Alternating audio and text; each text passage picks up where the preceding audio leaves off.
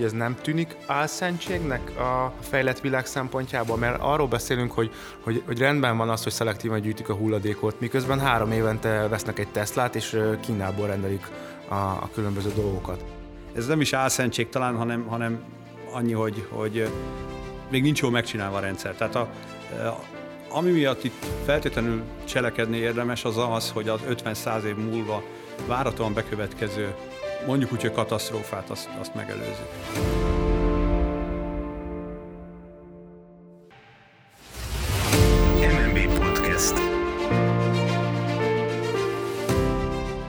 Ez itt az MNB Podcast legújabb adása. Üdvözlöm a kedves hallgatókat. Bodnár Erőd vagyok, mai kérdező partnerem pedig Szentes László kollégám. Sziasztok, üdvözlök mindenkit. Legutóbbi adásunkban a Jegybank által május elején bemutatott új fenntartható közgazdaságtan című vitairatról beszélgettünk a kötet egyik szerkesztőjével, Baksai Gergelyel, és alapvetően azokat a főbb üzeneteket, illetve alaptételeket jártuk körbe, amikre az egyébként elég terjedelmesre sikerült szakkönyv és annak a rövidebb verziója felépült. Mai adásunkban pedig a kötet egyik legfontosabb témájának és fejezetének szerzőjével beszélgetünk, aki nem más, mint Vonnák Balázs, a Jegybank gazdaságtudományi ismeretterjesztési főosztályának vezető oktatási és kutatási szakértője, akit nagy szeretettel köszöntök a stúdióban. Én is üdvözlöm a hallgatókat. Azért mondtam, hogy az egyik legfontosabb fejezet a tiéd, mivel a kötet alaptézise, hogy a radikálisan változó világunkban fenntarthatósági fordulatra van szükség számos területen, legfőképpen azért, mert a civilizáció minden jel szerint elérte a növekedési határait. Te fejezeted pedig pont azt azonosítja be, hogy voltak éppen mik is a gazdasági növekedésnek a legfőbb korlátai. És itt ugye ebben a fejezetben három fő területet veszel végig, úgyhogy kezdjük talán az elsővel, ami így a könyv szerinti sorrendileg az első, ami valószínűleg a legnyilvánvalóbb mindenki számára, azaz a klímaváltozás és az azzal összefüggő problémák.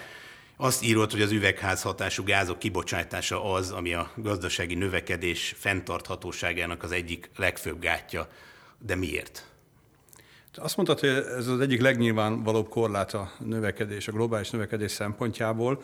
Azért annyival pontosítanék, hogy, hogy bár igaz, hogy ezzel a témával mostában rengeteget foglalkoznak, mégis a, a, nem teljesen nyilvánvaló, hogy pontosan mi történik, hogyan történik, és mekkora kockázatot jelent. Itt a könyvben alapvetően az üvegházhatású gázokra fókuszálok, terjedelmi okok miatt, ugyanis talán ez a legfontosabb probléma, ami a környezeti fenntarthatóság szempontjából előttünk van, és ami a, a klímaváltozás, a várató klímaváltozás, és már most is zajló klímaváltozásban szerepet játszik. Azonban mielőtt még itt a kérdőjelekre rátérnék, röviden azért elmondanám, hogy a maga a probléma jelleg az abból adódik, hogy ha az üvegházhatású gázok akkumulációját nézzük, az, hogy a légkörben egyre több üvegházhatású gáz gyülemlik fel, az indít el olyan klimatikus folyamatokat, amelyeknek a globális felmelegedés csak egyik következménye. Nem csak az a probléma, hogy a Föld átlaghőmérséklete növekszik, és a következő évtizedekben, hogyha nagy változás nem következik be, akkor növekedni fog, hanem az is probléma, hogy közben ilyen szélsőséges időjárási jelenségek, viszonyokat figyelhetünk meg egyre gyakrabban, extrém jelenségeket, pusztító viharokat, áradásokat, stb. Ez mind összefüggésbe hozható az üvegházhatású gázokkal, és ez mind része a klímaváltozásnak, tehát nem csak a, az átlaghőmérséklet felmelegedése.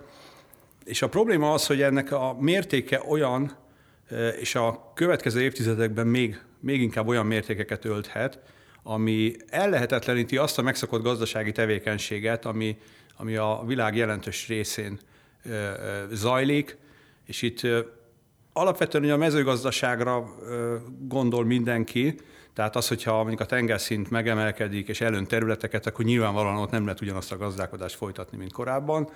De hogyha ezekre az extrém időjárási jelenségekre gondolunk, szélsőséges viharok, tornádok, stb., akkor igazából itt az is bekövetkezhet, hogy a meglévő tőkeállam, a meglévő termelő, termelő kapacitások egy részét is veszély fenyegeti, tehát jelentős pusztulások következhetnek be.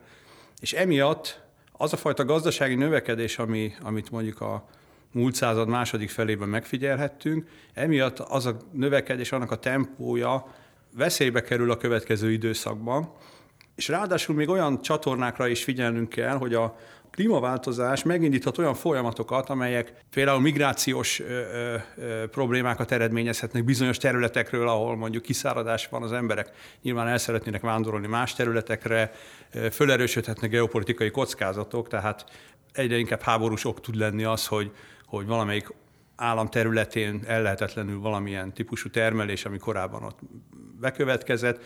Egy kicsit hasonlít ez a, ez a folyamat a 17. századhoz, ahol ugyanúgy volt egy jelentős klímaváltozás, volt érdekes módon a másik irányba, ott egy, egy lehűlés volt, egy globális mm. lehűlés volt, de annak is volt olyan mellékhatása, hogy az, amit korábban végeztek gazdasági tevékenységet, az nagyon sok területen az nem működött, és nem volt folytatható, termések kimaradtak, stb., éhínség, háborúk, stb. Most ezzel nagyon borús képet festettem föl, de csak érzékeltetni szerettem volna, hogy milyen kockázatokkal nézünk szembe. Jó, hogyan lehet ezeket a hatásokat megbecsülni? Mert ugye a klímaváltozással járó ilyen környezeti változások tekintetében azért elég sokféle forgató könyv van, és hogy ezeknek a sokféleségét a mondjuk a közgazdasági előrejelzők azt hogyan tudják adoptálni? Hát nagyon nehéz. Tehát igazából megbízható becslés, előrejelzés szerintem, és mondjuk itt nem csak én szerintem, hanem az az irodalom, amit én, én áttekintettem ezzel kapcsolatban, az, azon szerzők szerint sincsen. Tehát igazán jó megbízható becslés. Több okból. Egyrészt a, magukat a, a klimatikus folyamatokat nagyon nehéz előrejelezni. Tehát az, hogy a, például az üvegház hatású gázok felgyülemlése, az pontosan milyen időjárási viszonyokat fog okozni 10-20-30-40 év múlva, ez is egy borzasztó nehéz feladat. És akkor ugye van egy másik lába az egésznek, hogyha ezt leszeretnénk fordítani GDP-re mondjuk, tehát ez hogyan befolyásolja a kibocsátást a világon egyes területeken, akkor ez talán még nehezebb. Tehát ez, ez, ez borzasztó nehéz megmondani, hogy két Celsius fokkal magasabb átlag hőmérséklet hogyan változtatja meg a, a, az egyes gazdaságok termelését, kibocsátását. Tehát igazából nagyon stabil fogódzónk nincsen, egy valamiben van konszenzus, egy viszonylag széles konszenzus, és egy valamiben lehetünk biztosak, hogy borzasztó nagyok a kockázatok. Tehát, hogy nagyon Igen, negatív... ezt kérdezni, akkor pozitív forgatókönyv nincsen köztük, ugye? Tehát... Hát a legpozitívabb forgatókönyv az az lenne, hogyha valaki ki tudná mutatni, hogy igazából nem is léteznek ezek a, a hatások, nincs is ilyen kockázat, de szerintem akik úgy mélyebben foglalkoznak ezzel a kérdéskörrel, közöttük szerintem nincs, aki, aki ezt így gondolná. Lehet az, hogy, hogy ezért nem érzi még a, a lakosság a saját bőrén az, pont emiatt, hogy nincsenek egy, egyértelmű kutatások arra vonatkozóan, hogy milyen negatív, káros hatása van. Szóval mindig, mindig csak általánosságban fogalmaznak a kutatók, hogy ez egy negatív hatás, de nem tudnak kézzelfogható dolgokat felmutatni, és pont ezért van az, hogy hogy, hogy a, az emberek még nem tekintenek annyira súlyos problémának a, a, a klímaváltozást.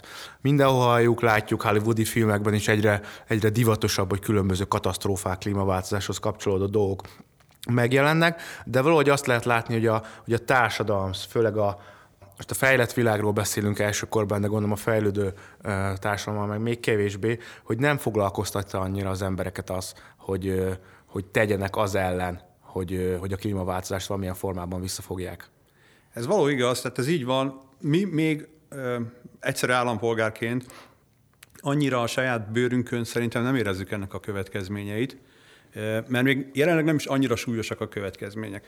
Legalábbis mondjuk mi itt, ahol élünk. Vannak már olyan területek a világban. Valószínűleg jó helyen élünk ilyen igen, szempontból. Tehát vannak a csendes óceánon már olyan szigetállamok, ahol, ahol a vízszint emelkedése olyan méreteket öltött, hogy, hogy az emberek már azon gondolkodnak, hogy komplett ország lakossága áttelepszik máshova. Tehát vannak, akik ezt már sokkal jobban érzik. Nekünk szerencsére a globalizáció valamennyire tompítja ezeket a dolgokat, mert a bizonyos helyeken probléma van mondjuk a mezőgazdasági termeléssel, akkor azt általában még lehet helyettesíteni máshol, a maximum azt érezzük, hogy drágább lett a, a nem tudom micsoda, a kávé vagy a, vagy a valami. De itt a probléma az az, hogy egy tendencia, tendencia figyelhető meg, és ez a, a, ennek a, a romlásnak még csak a, az elején vagyunk. Tehát itt a, a kérdés az, hogy 50 év múlva mi lesz. És igazából e, ami miatt itt feltétlenül cselekedni érdemes, az az, hogy az 50-100 év múlva váratóan bekövetkező, mondjuk úgy, hogy katasztrófát, azt, azt megelőzzük. És cselekedni szükséges tulajdonképpen a fejlett világ, ugye most beszéljünk itt első körben a, a Párizsi klímaegyezményekről, vagy a különböző klímacélokról, főleg az Európai Unióban látjuk a saját bőrünkön, hogy, hogy az autók esetében már egyre, egyre szigorúbb környezetvédelmi besolások vannak, hogy eleget tenniük. Tehát, hogy azt látjuk, hogy a fejlett világ azért felismerte ezt a problémát. De, de ahogy így beszélgetünk, azt látjuk, hogy nem a fejlett világ lehet, hogy hogy elhelyezkedés szempontjából, de nem ők lesznek elsősorban az érintettek, hanem inkább a fejlődő vagy a harmadik világ országai. Ugye beszélünk arról, hogy hogy a, a, a klíma negatív hatás inkább mit tudom, Afrikában, Afrikában vagy a szubszahari területen érzékeltetik hatásokat. És látható az, hogy a fejlett világ felismert ezt a problémát, de ezt látjuk-e globális szinten? Tehát, hogy látjuk-e, most egy példát hozva, hogy Kínában, Indiában továbbra is dübörög ugye a szénipar, hogy ők látják ezeket a problémákat, vagy, vagy ott, ott még mindig inkább a, a fejlődő, fel, felfutó szakaszban vannak? Hát feltétlenül ők is látják valamilyen ezeket a problémákat, de egy, a, a fejlődő világban ez, ez egy sokkal nehezebb kérdés, mert, mert mi a fejlettebb világban, a világ fejlettebb részében mi könnyebben mondjuk azt, hogy akkor, akkor most kicsit módosítunk az életvitelünkön, vagy az energiaforrások használatán, mert egyrészt anyagilag megengedhetjük magunknak, másrészt meg, meg több opciónk van, de azokon a területeken, ahol, ahol a lakosság nagy része egy vagy két terménytől függ, az élete, vagy, vagy nem, nem is terménytől, bocsánat, iparáktól függ, ők ezt nehezebben engedhetik meg maguknak, még akkor is, hogyha tisztában vannak a következményekkel. Tehát uh, itt, itt tényleg van egy nagyon bonyolult koordinációs probléma. Ami, ha még tudnánk is, hogy pontosan a klímaváltozás hogy megy végbe, és milyen következményekkel jár, a megoldás akkor is nagyon messze van, mert itt az kell, hogy globálisan legyen egy olyan megegyezés, amit mindenki szívesen be is tart, és meglegyenek a megfelelő érdekek a betartásra és ösztönzők, és ezt nagyon nehéz összehozni. Az, ami fordulatot hozhat el ebben, az szerintem jelentős részben a, a, a lakosságnak a, a környezet tudatossága. Tehát azért azt látjuk, hogy a, a, a fejlett világban a, a, az átlag polgárok egyre inkább környezetudatosabban élnek, és még akkor is, hogyha nem is látják át pontosan ezt az egész klímaváltozás problematikát, azt könnyű megérteni, és szerintem könnyű azzal azonosulni, hogy éljünk úgy ebben a világban, hogy a természetünket minden kisebb mértékben szennyezzük, befolyásoljuk, módosítsuk, hanem hagyjuk meg úgy, ahogy, ahogyan megteremtette a, a Jóisten, és emiatt könnyű azonosulni azzal, hogy akkor szelektíve gyűjtsük a hulladékokat, olyan termékeket fogyasszunk, ami mondjuk kisebb és kevésbé káros energia felhasználásával készült, tehát ezt a, a, a jó módú, a világ jó módú része ezt könnyebben megengedheti magának, és, és meg is teszi. Tehát itt van egy nagy elmozdulás. Bocsánat, hogy ez pont, csak bocsánat, pont előddel beszéltük a, a, a felvétel előtt, hogy ez nem tűnik álszentségnek a, a fejlett világ szempontjából, mert arról beszélünk, hogy, hogy, hogy rendben van az, hogy szelektíven gyűjtik a hulladékot, meg, meg a skandináv országból már ilyen utántöltős palackokkal a mosószert is, vagy a mosogatószert is úgy mennek, miközben három évente vesznek egy Teslát, és Kínából rendelik a, a különböző dolgokat. Tehát, hogy ez, ez, ez, ez nem, nem tűnik egy picit álszentségtől a fejlett országok részéről, hogy, hogy hogy a, a klímaváltozás elleni küzdelmet a zászlójukra tűzték, miközben azért nem teljes. Ez egy felemás küzdelem. Igen, igen, tehát hogy, a, hogy a, a, a társadalmi élet nem minden szintjéig megy ez el. Ez lehet, tehát maga, maga az, hogy, hogy legalábbis az átlagpolgár megpróbál környezettudatosabban élni és fogyasztani, az szerintem nem áll szentség. A kérdés az, hogy ezt hogy csinálja, és lehet, hogy, hogy vagy nem jól van informálva, és nem tudja, hogy melyik tevékenységei milyen következményekkel járnak a környezetre nézve, vagy a klímára nézve, és ezért igazából nem sok vizet zavar az, hogy, hogy egy-két dolgon változtat, de a legfontosabb problémákat, problémákkal összefüggésbe hozható fogyasztási szokására nem tud lemondani. Ez nem is álszentség talán, hanem, hanem annyi, hogy, hogy még nincs jól megcsinálva a rendszer. Tehát a, a, a fogyasztónak, fogyasztót pontosan kell informálni arról, hogy melyik döntésével pontosan hogyan szennyezi a környezetet, és hogyan járul hozzá mondjuk a, a globális felmelegedéshez. Valószínűleg az információ azért nincs meg rendesen mindenkinek, nem elérhető, nem tudjuk pontosan, de, de azt szerintem egy jó irány, hogy, hogy az emberek maguktól elkezdenek olyan olyan döntéseket hozni, amelyekben megjelenik ez a környezettudatosság. És azért nagyon fontos, mert, mert ezzel meg lehet kerülni azt az egész problémát, hogy globálisan az országok, az államok hogyan koordinálják egymást, kvótákat hogyan határozzanak meg, akkor egy egyes államokon belül milyen adót vessenek ki a káros termékekre. Ezekre nem lesz annyira szükség, hogyha az emberek maguk elvégzik ezeket a, a, a változtatásokat az életmódjukon. Persze a nagy probléma az, hogy a fejlődő világban még ezt kevésbé teszik meg, meg mondjuk a, a, talán az anyagi helyzetük miatt kevésbé is tehetik meg, de talán bízhatunk abba, hogy, hogy ott is valamennyire gyökeret vernek ezek a, a szokások és nézetek, és azért ez, ez egy nagy előrelépés lenne. Itt főleg most az egyénekről beszéltünk, hogy ők mit tudnak tenni, vagy hogyan ismerték föl, de akkor nézzünk egyéb piaci szereplőket is, hogy, mert ugye a, hát a nagybetűs nyugat az nagyjából az ipari forradalom óta ugye úgy tekintett a természeti erőforrásokra, mint amit ugye a végtelenségig ki lehet aknázni a gazdasági növekedés céljából, tehát annak alárendelve. De hogy mikor kezdett el, vagy mikor kezdtek el a nyugati társadalmak, és itt főleg ugye a nyugati társadalmak vezetésére gondolok, szembesülni azzal a tényel, meg főleg mondjuk a közgazdász szakma mikor szembesült azzal a tényel, hogy, hogy egyszer csak nem lesz fenntartható a növekedés, mert hogy bizony ezek az erőforrások végesek. Hogy ez mikor került bele úgy általánosságban a köztudatba? Hát a, a, a második világháború után szerintem már ott, ott, ott elindult az a fajta gondolkodás, ott még csak simán környezetudatosság szinten történt, zöld, gondolkodás, hogy vigyázzunk a környezetünkre, mert az szép, meg, meg kell őrizni a, a, a, mondjuk az erőforrásainkat. Tehát az, hogy a megújuló erőforrások felé mozduljunk el, ez is már egy elég régi törekvés vagy gondolat. Az, hogy a klímaváltozásnak mennyire komoly következményei lehetnek, azért az, azért az inkább az elmúlt talán 20-30 évben került fókuszba közgazdaságtan. Talán a 90-es években született meg az első olyan komolyabb modell, amivel ezeket a, a klimatikus változásokat összefüggésbe hozták a gazdasági tevékenysége, a gazdasági kibocsátással. Tehát azóta, azóta van nagyon hangsúlyosan bent, és nem csak a, a közéletben, hanem a tudományos életben is ennek a problémának a, a feldolgozása. Tehát ilyen szempontból azért ez egy viszonylag friss terület, és mint mondtam, az elég sok még a kérdőjel.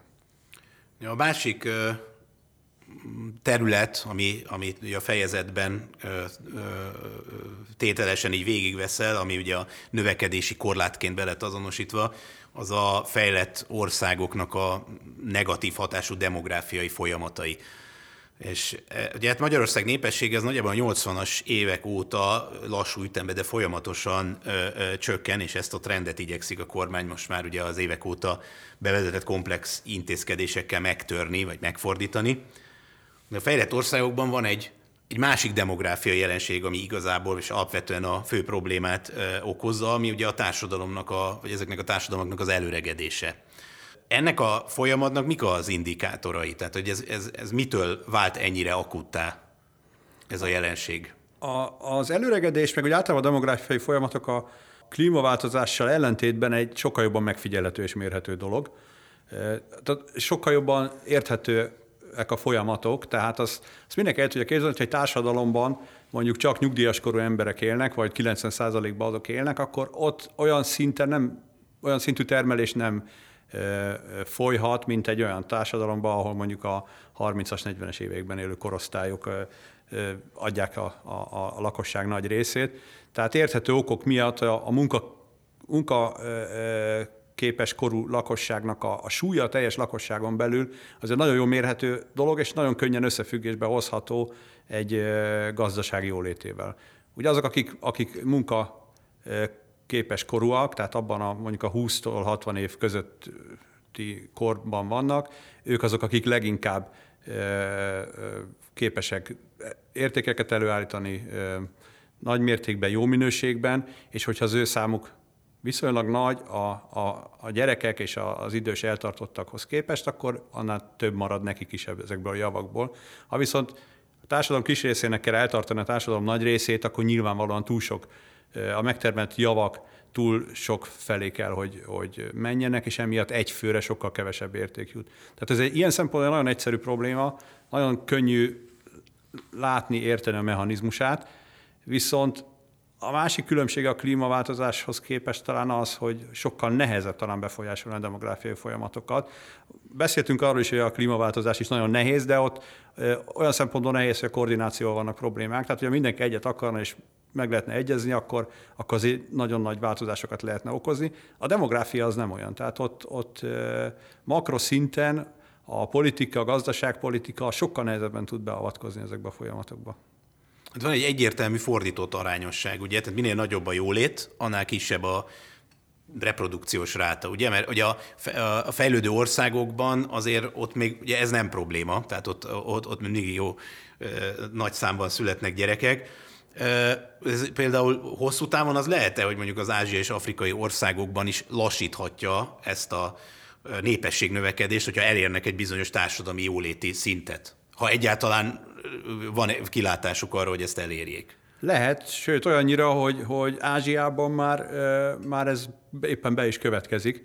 Tehát igazából ebben az évszázadban Ázsiában is megfordul egyrészt a népességgyarapodás, tehát az a népesség növekedés, ami, ami Ázsiában azért az elmúlt, mit tudom, száz évben, vagy talán még hosszabb időszakban a, a világ népesség gyarapodásának jelentős részét okozta, az megáll és visszafordul, és ezzel párhuzamosan az előregedési folyamat is egyre komolyabb lesz. Tehát Ázsia az feltétlenül érintett. Ugye Európa, meg a, a, a, tehát a fejlett nyugat, az mi már, mi már régóta abban az szakaszban vagyunk, amikor a, a, a népesség nem gyarapodik, hanem inkább csökken, előregedő társadalom, stb. Ázsiában ez ebben az évszázadban lesz napirenden. Egyedül Afrika az, ahol, ahol ez egyelőre, legalábbis előrejelzések szerint ez még nem várható a közeli időszakban de ha globálisan nézzük, Afrika nem fogja tudni a globális tendenciákat feljavítani. Tehát az, hogy mhm. Ázsiában és a fejlett nyugaton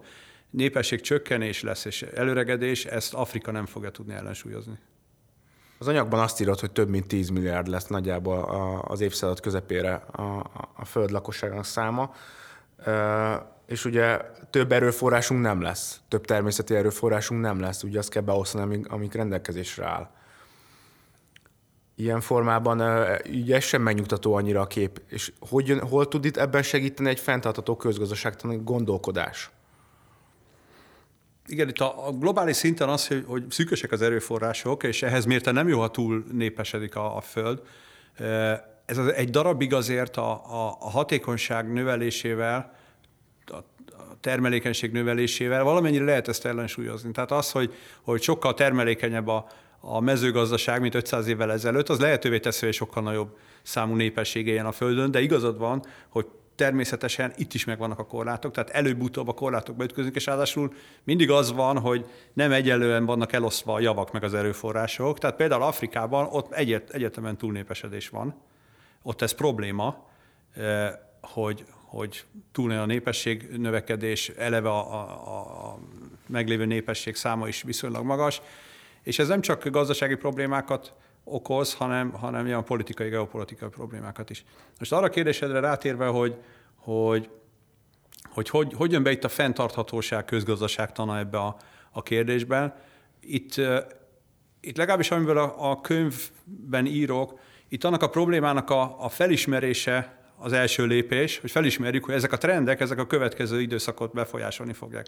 Annak ellenére, hogy azt mondtam, hogy ez egy viszonylag jól kivehető probléma és jól mérhető probléma. Ennek ellenére azért a, a, a gazdaságpolitikai tervezésben még annyira, annyira nincs benne az a, az a gondolat, hogy itt a, a demográfia az a következő évtizedekre jelentős mértékben meghatározó tényező lesz. Tehát itt nagyon sok minden dolog meg fog fordulni. Most mondok egy borzasztó egyszerű példát. A, a nem is egyszerű, bocsánat, hanem egy, egy talán látszólag nem is ide tartozó problémát. Nemrég ö, ö, publikált két nagy nevű szerző egy, egy könyvet, ahol a demográfiai folyamatokat az infláció és a monetáris politikával hozta összefüggésbe, és arról beszéltek, az infláció, ami ugye az elmúlt évtizedekben úgy tűnt, hogy nem nagyon létezik már a fejlett világban, tehát ilyen 1-2 százalékos infláció van mindenhol, a, pusztán a demográfiai folyamatok miatt fel fog gyorsulni a következő évtizedekben. Jegybankok ezzel nem foglalkoztak, és ez egy teljesen új gondolat volt. Most más kérdés, az infláció meg amúgy is felgyorsult másokok miatt is, de hogy a háttérben ezek a demográfiai folyamatok, ezek, ezek lassan lassan zajlanak, tehát nagyon lassan formálják a, a, a, mondjuk a gazdasági folyamatokat, de borzasztó erős trendeket jelentenek. Tehát emiatt nem szokták általában figyelembe venni, viszont hogyha kitekintünk 50 évre előre, meg 100 évre előre, akkor, akkor azért ezeket a trendeket beépíthetjük a gondolkodásunkba, és a, a fenntartható közgazdaságtannak, vagy a közgazdasági gondolkodásnak ezen a feladata, hogy, hogy ezeket a trendeket tudatosítsa, és a, a mindennapi e, gondolkodásba, a gazdaságpolitikai döntésekbe ezeket becsatornázza. Itt arról van szó, hogy egyre nagyobb keresletet generál az egyre nagyobb tömegű ember, és ezáltal árfelhajtó hatású? Az inflációval kapcsolatban az, hogyha van az előregedés, akkor, akkor azok, a, azok a generációk, akik, akik egyrészt a munka, munkaképes korú lakosságnak a részaránya csökken, emiatt a munka kínálat az, az kevés lesz, tehát kevesen, kevesen lesznek hadrafoghatók, hogyha dolgozni kell, értéket kell előállítani, viszont a, van egy nagy lakosság, tehát az idősek aránya magas, akik inkább fogyasztanak, ők már nem annyira dolgoznak. Tehát emiatt, emiatt a, a munkakereslet relatíve megnő a munkakínálathoz képest, vagy igazából a munkakínálat csökken, és emiatt a munkának az ára az fölmegy, tehát drága lesz a, a, drága lesz a munka. És a, a magas munkabért azt be kell építeni az árakba, tehát ez okoz egy ilyen árfelhajtó hatást, hogy egyre drágább lesz termelni, mert kevés munkaképes ember van. A másik meg az, hogy a, a fogyasztási, megtakarítási hajlandóság az életkorral változik, és időskorban már inkább csak fogyasztana az ember, és kevésbé takarít meg a következő 20-30 évére. Tehát az egész lakosság szintjén átlagosan lesz egy elmozdulás a magasabb fogyasztási és alacsonyabb megtakarítási hajlandóság felé. Ahogy itt ugye mondtad, a, a társadalmi előregedésnek van egy ilyen hatás, hogy egyre több inaktív fog, egyre kevesebb ö, ö, aktív dolgozóra, keresőre jutni. Ez hogyan fog hatni a jövedelmekre, úgy társadalmi szinten? Hát egyrészt a, a, a teljes jövedelemre mindenképpen negatívan hat, tehát mivel kevesebben tudnak dolgozni. És itt nem csak, a, nem csak a mennyiségről van szó, hanem azért azt is figyelembe kell venni, hogy a, a munkahatékonysága az milyen, és erre vonatkozóan vannak mérések, és azért az látszik, hogy ilyen kb. a 40-es évtizedükben lévőek a leghatékonyabbak talán. Tehát nekik már kellő tapasztalatuk van, viszont még szellemileg, fizikailag még nagyon jó állapotban vannak, meg mondjuk a 30-asok, meg az 50-esek is még ide tartoznak. Tehát még hogyha a, a, az időseket tehát rákényszerülne a gazdaság arra, az idő, nyugdíjkorra, tehát jócskán fölemelni, és egyre több idős dolgozzon, azért ők már nem ugyanazt a hozzáadott értéket tudják előállítani. Tehát a hatékonyságot nem feltétlenül növeli olyan mértékben. Igen, tehát egyrészt kevesebben dolgoznak, de hogyha megpróbálunk sok mindenkit dolgoztatni, az olyan szinten már olyan termelékenységgel már nem tudnak. Tehát emiatt az egyfőre jutó kibocsátás is csökkenni fog. Mondjuk a technológiai fejlődés meg a digitalizáció az lehet, hogy valamiképpen ezt ellensúlyozni tudja.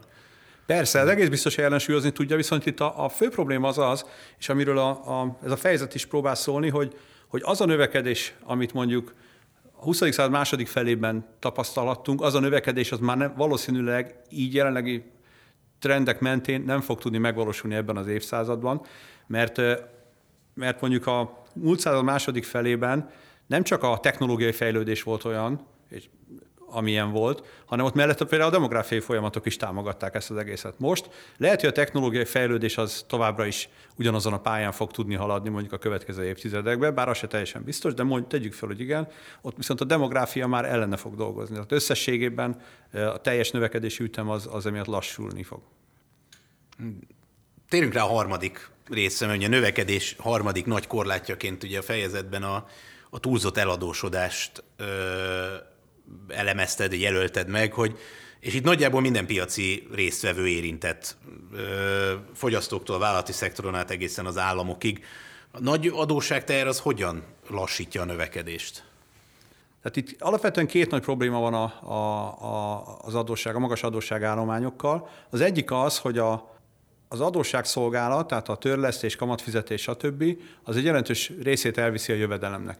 Emiatt kevésbé lesz profitábilis, vagy kevésbé lesznek érdekeltek a szereplők abba, hogy újabb vállalkozásokat hozzanak létre, újabb dolgokat, ö, ö, újabb projekteket indítsanak be, mert ennek egy jelentős részét el fogja vinni a, az adósságszolgálat. A másik probléma pedig az, hogy a, a magas adósságállományok a kockázatokat is növelik. Tehát amikor, amikor valakinek én hitelt adok, akkor figyelembe veszem, hogy neki milyen az eleve a kiinduló hitelállománya. Tehát, hogy már nagyon el van adósodva, mm.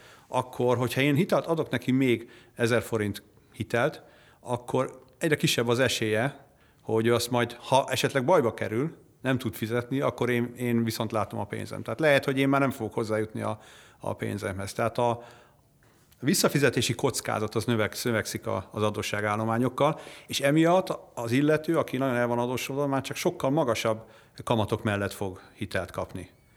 És ez megint, megint egy olyan, olyan ö, tényező, ami miatt ő esetleg neki már kevésbé lesz kifizet. Mondjuk egy, most egy vállalatba gondolkodunk, hogy eladósodott vállalatnak eszébe jut egy jó ötlet, hogy meg tudna valósítani egy, egy jó projektet, de hitel kellene neki hozzá, elmegy a bankhoz, és a bank azt mondja neki, hogy oké, okay, adunk hitelt, de, de látjuk, hogy te már nagyon nagy el vagy adósodva, ha te becsődölsz, akkor, akkor nagy valószínűséggel ezt a hitelt mi már nem fogjuk visszakapni, ezért mi, ezért biztosítékul egy sokkal magasabb kamatot szeretnénk tőled kérni, hogy ezeket a kockázatokat valahogy fedezzük. Olyan kamatok mellett viszont a vállalatnak már nem fogja megérni azt a projektet beindítani. Tehát, hogy visszafogja az én növekedést azáltal, hogy az eladósodottság miatt? Igen. Mert ugye, de ugye globálisan nézzük, akkor azt látjuk, hogy, hogy például most országos szintre viszem fel a témát, hogy, hogy Japán esetében ugye ott tartunk, hogy 200% környékén van az álladosság, miközben most Bulgária esetén meg 30-40 százalék, ezt majd megnézem, de mégis az emberek, vagy nem emberek, vállalatok, meg a, a kötvénypiac szívesebben adna így is Japánnak finanszírozza az ő adósságot, tehát hogy mégis, mégis működnek. Tehát vannak azért olyan részek, amikor, amikor működik, és azt látjuk, hogy az, a válságban bizonyított az elmúlt öt évben, hogy a, hogy a fejlet, most maradjunk Európában, itt is minden, mindenhol emelkedtek a, a, az adósságok. Tehát az álmadosságok gondolok leg, legfőképpen. Tehát, hogy mégis azt látjuk, hogy most, most ez a trend. És lesz, hogy ez megint előrehozom azt, hogy Hol van itt a fenntartatóság? Ha, ha azt látjuk, hogy meredeken emelkednek az álmodosságok, és látjuk azt, hogy, hogy van olyan ország, aki működőképes ilyen, ilyen nagy álmodossággal is. Igen, Japán, Japán szerintem elég speciális ö, ö, példa, és tényleg sokszor szoktak Japánra hivatkozni.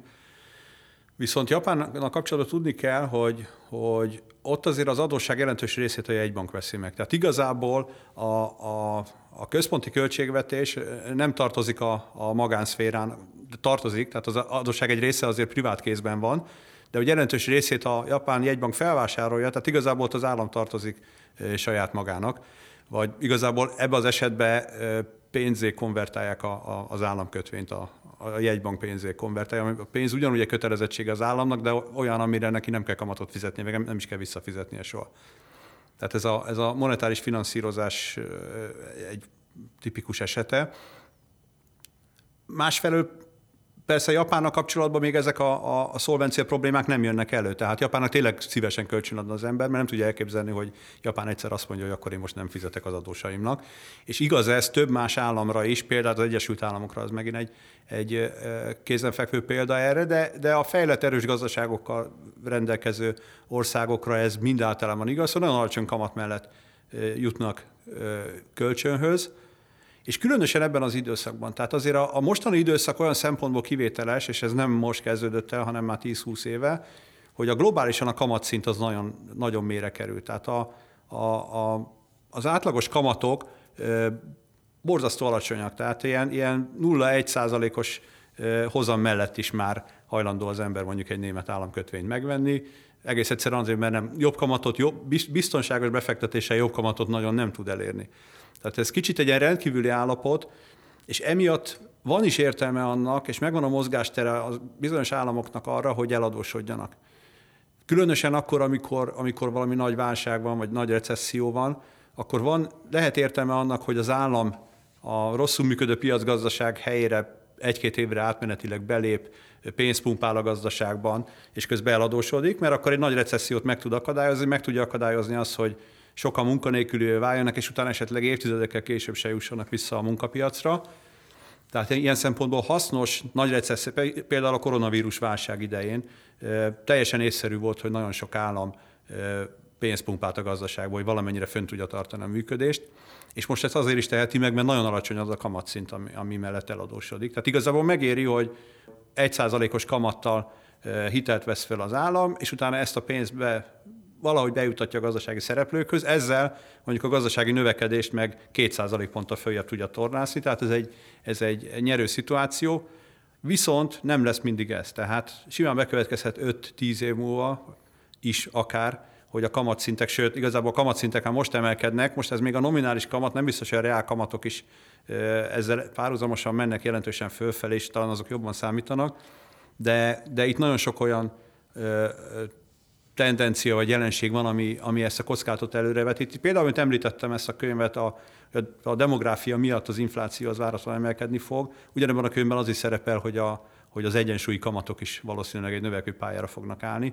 És akkor viszont már a 80-100 százalékos GDP arányos államadosságok, amik most még simán működnek és teljesíthetőnek tűnnek, majd ha a kamatok 5-6-7-8 százalék ponttal följebb kerülnek, akkor azok már problémát okozhatnak, és akkor érződik igazából, hogy mekkora kockázata az eladósodás. Itt a japán példa alapján azért az sem mindegy, hogy ki milyen irányba, tehát hogy kinek van eladósodva, ugye? Pontosan, igen. Tehát itt a, a japán példa, azt mondom, annyiba speciális, hogy ott, ö, ott, ö, ott ez egy viszonylag régi gyakorlat, hogy a, a jegybank fölvásárolja az államadosság jelentős részét, és ezt ők azért tehetik meg, Igazából kényszerből, tehát ez nem is egy szerencsés állapot, hanem kényszerből. Japánban 30 éve nem, már nem nagyon van infláció, de olyannyira nem, hogy ott a defláció, tehát az árak csökkenése az, ami, ami kockázatot jelent, mert az is egy, egy nagyon rossz jelenség, tehát a, nem csak a magas infláció, hanem a, hanem a defláció, a, a tartósan csökkenő árak is komoly problémákat jelenthetnek a gazdaság számára, és Japán inkább ezen az oldalon van, hogy neki ettől mm. kellett mindig félnie. Emiatt az, hogy a jegybank felvásárolja az állam adósságot, ami, amit igazából ö, sok helyütt a, a fejlett világban a gazdaságpolitikusok nem annyira szeretnek, vagy nem annyira preferálnak, mert ezek a klasszikus hiperinflációs időszakok, ezek pont, pont ilyen időszakok voltak, amikor a jegybank pénzt nyomtatott gyakorlatilag. Japánban az a kockázat, hogy ebből hiperinfláció lesz, ez nincsen. Tehát ők ezt azért tehetik meg. És a fejlett világban is azért a, például a, a koronavírus válság alatt nagyon sok országban és még az eurozónát is beleértve, ahol ez a legnagyobb tabu, a, a úgynevezett jegybanki eszközvásárlásokat azért, azért aktívan kihasználták, mint, mint, mint gazdaságpolitikai élénkítő lehetőség. Tehát a, az Európai Központi Bank is vásárolt államkötvényeket, de ott is egy olyan környezetben, amikor az inflációtól akkor még nem kellett félni. Most egy kicsit ugye változik a, a világ, Japánban nem tudom, hogy mennyit fog változni. Ha megnézzük az évtizedes trendeket, azt látjuk, hogy ez meredeken emelkedik a világ adóssága. Hogy jön itt megint a fenntartatóság? Hol lesz, hol lesz az a pont, amit még el lehet viselni? És ráadásul az a vicces az egészben, vagy furcsa, hogy, hogy a 2007-es, 2008-as válság már egyszer jelezte, hogy ebből problémák lehetnek. Tehát ott is egy, annak, is, annak a válságnak is, mint általában az ilyen nagy pénzügyi válságoknak, a kiinduló pontja azért egy, egy, egy felhalmozódott jelentős adósság volt. Most az, aztán mindegy, hogy az pontosan milyen csatornákon keresztül rázza meg a, a pénzügyi rendszert, aztán az egész gazdaságot, de a háttérben mindig egy nagy eladósodottság állt, és az ember azt hihette volna, hogy akkor ezek után megtanulta mindenki, a gazdaságpolitikusok, az állampolgárok, stb., hogy nem jó nagy adóssághegyeket görgetni magunk előtt, mert mert sokan póruljátok. Hát itt most Magyarországon talán nem is kell ecsetelnem, hogy nálunk a, ugye a deviza hitelállomány volt az egyik fő probléma, ami miatt nagyon megcsapott minket ez a globális válság, a másik pedig az államnak az eladósodottsága, mert egy nagyon magas államadóság is volt. Szerencsére ezek problémák nagy részét nálunk azért már sikerült kezelni, vagy elfogadható mértékűvé tenni, elfogadható szintre hozni, de, de azért globálisan, ha megnézzük, azért azt látjuk, hogy az adósságállományok egyáltalán nem csökkentek azóta, sőt, inkább már nőttek. Na, hangsúlyozom még egyszer, hogy itt azért nagyon benne van a, a COVID válságnak a, a, a hatása, tehát ott az államadóságok gyakorlatilag minden országban jelentősen megemelkedtek, és mondom, ez, ez igazolható is, viszont, viszont ez hosszú távon nem lesz fenntartható. Tehát a, a most, hogy, hogy mondjuk a, talán a COVID járvány lecsengőben van, és nincs szükség a gazdaságnak egy olyan aktív védel, állami védelmére, mint mondjuk az első egy-két évben volt. Most azért el kell gondolkodni azon a, a gazdaságpolitikusoknak a világban, hogy, hogy az államadóságokat hogyan lehetne lecsökkenteni, mert ez nem lesz fenntartható. Tehát a, a, a recesszió idején, ha megemelkedik az adósságállomány, az rendben van, de azt, amikor már a recesszión túl vagyunk, akkor a következő lépés az az lenne, hogy azt az adósságállományt le is faragják. És itt most nem csak az államadóság a probléma, hanem a privát adósság. Tehát a vállalati adósságok, a, a, a lakosság eladósodása, most globálisan mondom, tehát nyilván vannak különbségek, vannak olyan országok, ahol ez nem olyan nagy probléma, de ha globálisan nézzük, akkor, akkor sajnos, mintha nem tanultunk volna a nagy pénzügyi válságból. Hát mindhárom probléma kör elég fajsúlyos, amiről beszéltünk, de a, a klímaváltozással, a, a üveggázhatású, vagy üvegházhatású gázok kibocsátásánál, illetve a demográfiai trendeknél, ott nagyjából már beszéltél arról, hogy milyen megoldások lehetnek, vagy hogy mi, le, mi lehetne irányadó, hogy valahogy ezeken a trendeken javítsunk, vagy a pozitívabb irányba elmozdítsuk.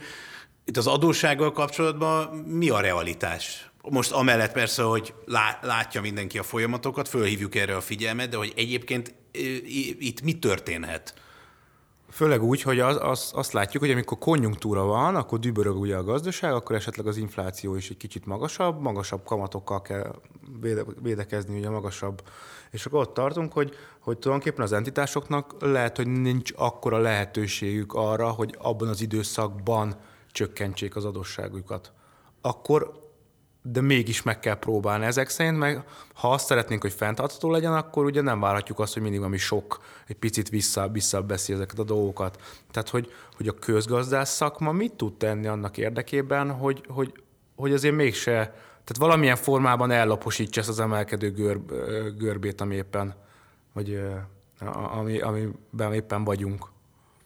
Hát a közgazdász szakma egyet tud tenni, most, hogy most inkább a, a, az elméleti közgazdászokról beszélünk, akkor nekik nagyobb fókusz kéne helyezni az ilyen típusú problémákra. Ha a gazdaságpolitikusokra gondolunk, akkor, akkor nekik egyértelműen vannak eszközeik. Tehát a gazdaságpolitikusoknak megvannak azok az eszközeik, ami, amivel ezeket a folyamatokat fékezni, lassítani tudják. Sőt, ezek az eszközök, amiket általában makroprudenciális eszközöknek hívunk, ezek nem csak, hogy rendelkezésre állnak minden országban, hanem hogy ezeket már be is vetették és ki is próbálták. Ezek a nagy pénzügyi válság után kerültek előtérbe. Tehát nagyon sok ilyen eszköz van, például a tőkepufferek a bankoknak elő lehet írni többlet tőkekövetelményt egy ilyen felszálló ágban, és azzal lehet lassítani a, a, a hitelezést is, meg erősebbé tenni a bankot a, a válság idején, vagy az ilyen, ilyen adósságfékszabályok. Tehát ezekkel, hogy a privát szférában a szereplők, ahogy ezt mondtad, ők maguktól nem biztos, hogy, hogy ezt úgy végig gondolják, hogy nem jó, hogyha globálisan nő az adósságállomány, ő csak azt nézi, hogy hát most el tudok adósodni, meg úgy érzem, hogy most fölfele megy minden, jó a piac, stb., akkor miért ne adósodjunk el. Mindig így kezdődik, és igazából központi szereplőnek kell ezt valahogy koordináltan kézben tartania és a, be, beszórni a homokot a fogaskerekek közé. Erre megvannak az eszközök, tehát igazából, és ezt már használják is sok helyütt. Csak a szándék nem mindig van meg. É, igen, ismer. és ráadásul még az is probléma, hogy, hogy most úgy tűnik, hogy, hogy válság válságot követ, és akkor az mindig ad egy kicsi felmentést a döntéshozónak. Tehát, hogy most Covid van, jó, akkor, akkor nem kéne szigorítani ezekkel. Most akkor, akkor uh, ukrán háború van, uh, globális ellátási láncok sérülnek, mezőgazdasági ellátási problémák, stb. Tehát lehet, hogy ez nem, nem szerencsés közeg, hogy mindig megengedjük, hogy ha most már minden évben van valami kis mini válság, mindig megengedjük, hogy, hogy mindenki jobban eladósodjon. Tehát ez egyfajta nagyobb szigor kell a gazdaságpolitikai döntéshozó részéről. Másrészt pedig van a, ugye az államok eladósodása, e, az pedig egyértelműen ott van a, a döntéshozó kezében a lehetőség, tehát ez egy, ez egy politikai akarat kell, hogy a, az államadóságot csökkentsük, mert ha megszűnik ez az alacsony kamatkörnyezet, akkor, akkor ez nagy problémát fog okozni. Én mindenképp szerettem volna, hogy a, a podcastnek legyen egy pozitív kicsengése, ha már egy, egy vészjósló trendet itt felrajzoltunk, úgyhogy szerintem itt lehetne ez a végszó, mert hogy tulajdonképp most azt mondtad, hogy végül is van megoldás, és akkor reméljük, hogy ezzel a döntéshozók kellőképpen fognak tudni élni a jövőben. Úgyhogy köszönjük Balázs, hogy itt voltál, vendégünk voltál a stúdióba, és köszönöm minden hallgatónak is, hogy velünk tartottak. Hamarosan ismét egy új adással fogunk jelentkezni, addig is mindenkit arra buzdítok, hogy kövessék az újdonságainkért és a híreinkért az LMB internetes felületeit, YouTube csatornáját és a közösségi oldalainkat. Viszont hallásra! Az adásban elhangzottak a beszélgetésben résztvevők saját véleményét tükrözik, amely nem feltétlenül egyezik a Magyar Nemzeti Bank véleményével, így azok nem tekinthetőek jegybanki álláspontnak.